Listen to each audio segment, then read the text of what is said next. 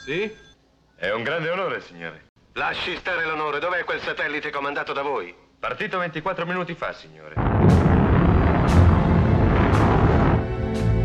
Perfetta traiettoria, funzionamento regolare. Prevediamo l'entrata in orbita esattamente al secondo. Non riusciamo a controllarlo. Deviatelo.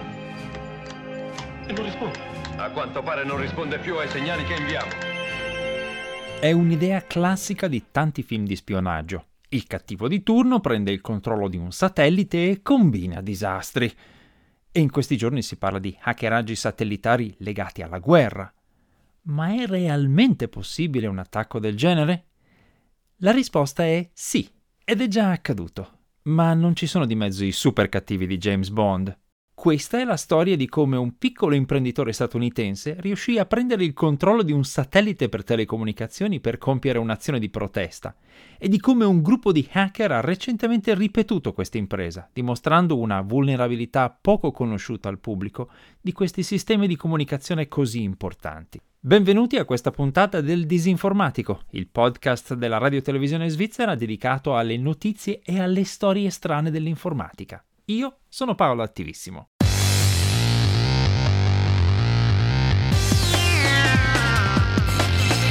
Il Disinformatico.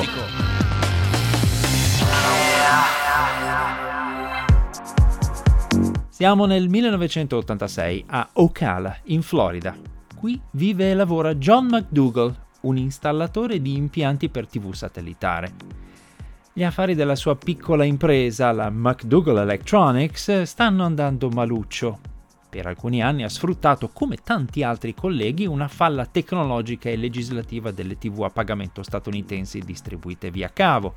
I loro programmi vengono trasmessi dalla sede centrale ai vari operatori locali delle TV via cavo usando satelliti per telecomunicazioni e questa trasmissione non è criptata. Di conseguenza, chiunque abbia un'antenna sufficientemente sensibile e sappia come puntarla e sintonizzarla, può ricevere gratis tutti i canali TV che normalmente sarebbero a pagamento.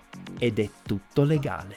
John McDougall è uno dei tecnici che sa come fare queste cose e offre ai clienti privati e agli alberghi i propri servizi e impianti. Installare un'apparecchiatura del genere però richiede parecchio spazio perché le antenne paraboliche necessarie hanno un diametro di qualche metro e le apparecchiature che servono sono costose per cui non sono tantissimi gli scrocconi satellitari. Però sono un numero sufficiente per dare lavoro a John McDougall ed è questo che conta.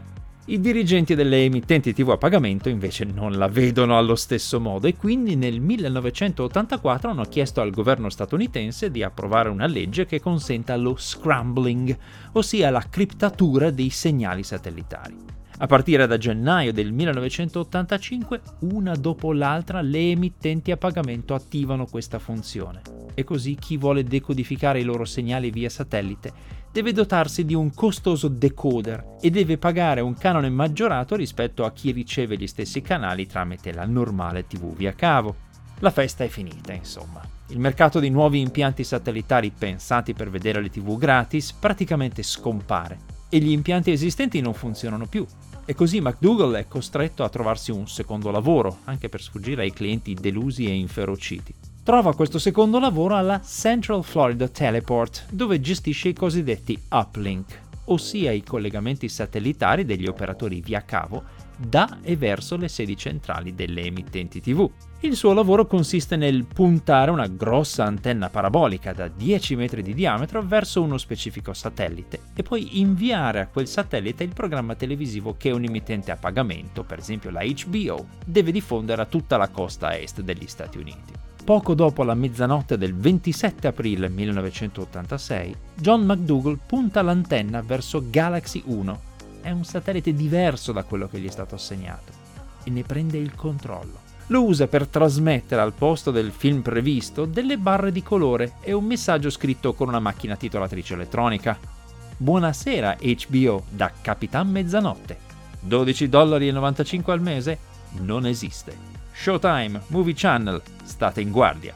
I tecnici dell'emittente HBO a New York si accorgono subito dell'intrusione e aumentano la potenza del proprio segnale di trasmissione. Lo stesso fa McDougall. La gara a chi trasmette più forte prosegue per qualche minuto con potenze sempre maggiori. ma poi McDougall rinuncia per evitare di danneggiare il satellite. Il giorno dopo, i giornali e le tv americane parlano con toni drammatici del HBO hacker e del pericolo dei video pirati. Uno dei vicepresidenti dell'emittente HBO dichiara alla stampa che si tratta di un'interferenza intenzionale e criminale in una trasmissione satellitare effettuata con licenza governativa e si temono sabotaggi. Quello che non viene detto pubblicamente è che il sistema satellitare è sorprendentemente fragile. I satelliti per telecomunicazioni, infatti, sono costruiti in modo da ritrasmettere verso la Terra qualunque segnale ricevano. Non c'è una codifica, non c'è una password per accedere ai loro trasmettitori o transponder chiunque trasmetta verso un satellite alla frequenza giusta verrà ritrasmesso a mezzo continente. Prendere il controllo di un canale TV nazionale, insomma, è soltanto questione di trasmettere con una potenza maggiore di quella del segnale legittimo. Il pericolo, insomma, è serio. McDougall avrebbe potuto prendere il controllo di altri tre satelliti, quello dell'emittente TV nazionale CBS, quello dell'emittente governativa Voice of America e anche un satellite della Marina Militare degli Stati Uniti. Usando informazioni pubblicamente disponibili, qualunque hobbista avrebbe potuto interferire con i satelliti militari che informano gli Stati Uniti delle azioni militari sovietiche, con il rischio di creare confusione nei governi e scatenare un conflitto internazionale. L'FBI avvia un'inchiesta. Oltre 200 persone contattano l'ente federale dichiarando di essere loro Captain Midnight, Capitan Mezzanotte, alla HBO arrivano addirittura minacce di spostare l'orbita del satellite Galaxy 1, ma si tratta di mitomani. Le indagini dell'FBI sono rapide. Viene stilato un elenco dei circa 580 siti dotati di antenne sufficienti a interferire con un satellite e con una scelta molto astuta viene identificato il modello di titolatrice usato per comporre il messaggio di protesta. I siti dotati di queste antenne e di quella titolatrice sono solo 12 e così il cerchio si stringe in fretta. McDougall decide di cooperare con gli investigatori, ammette la propria colpa e se la cava con una sanzione di 5.000 dollari e con un anno di libertà vigilata. La sua protesta spinge il Congresso degli Stati Uniti ad approvare una legge che rende formalmente reato l'interferenza con un satellite e tutte le stazioni di terra vengono dotate di un sistema denominato ATIS che permette di identificare rapidamente la fonte di un segnale. Problema risolto, giusto? E invece no.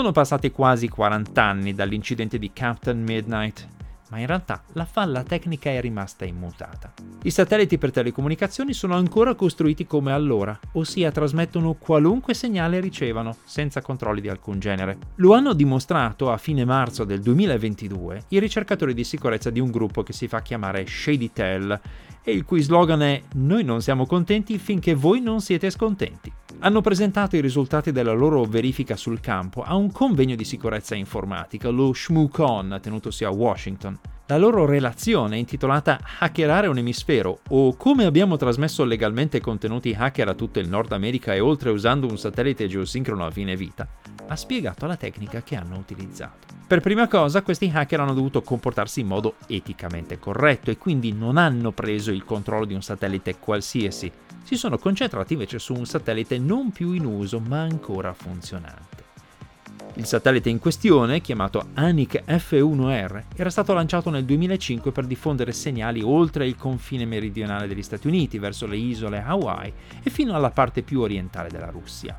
Era arrivato alla fine della sua vita operativa prevista e quindi veniva traslocato dai suoi gestori verso un'orbita di parcheggio, senza però spegnerlo. In altre parole, questo satellite era ancora perfettamente in grado di ricevere segnali da terra e ritrasmetterli, anche se non era più in uso. I ricercatori hanno potuto così prenderne il controllo, confermando che la stessa vulnerabilità di 40 anni fa esiste ancora in molti satelliti commerciali.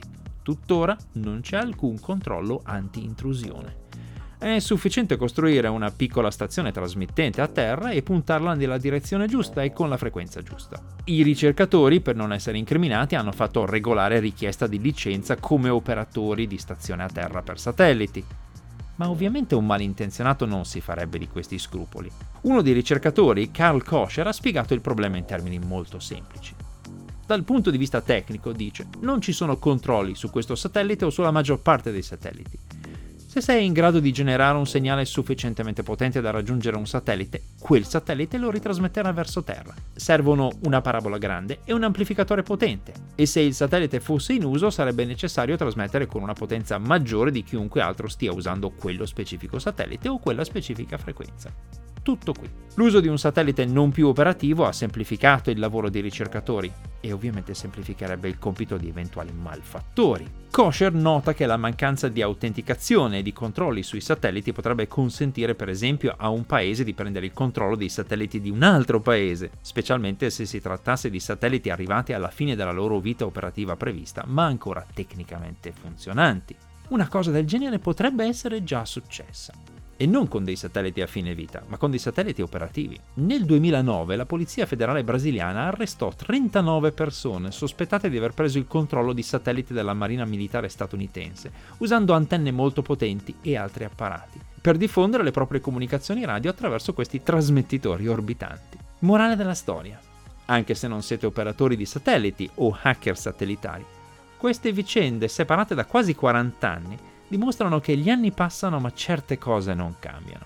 La tecnologia dalla quale dipendiamo continua a essere molto più fragile di quello che si immagina comunemente e i legislatori a qualunque latitudine continuano a essere convinti che basti emanare una legge per far sparire i problemi, invece di risolverli alla radice.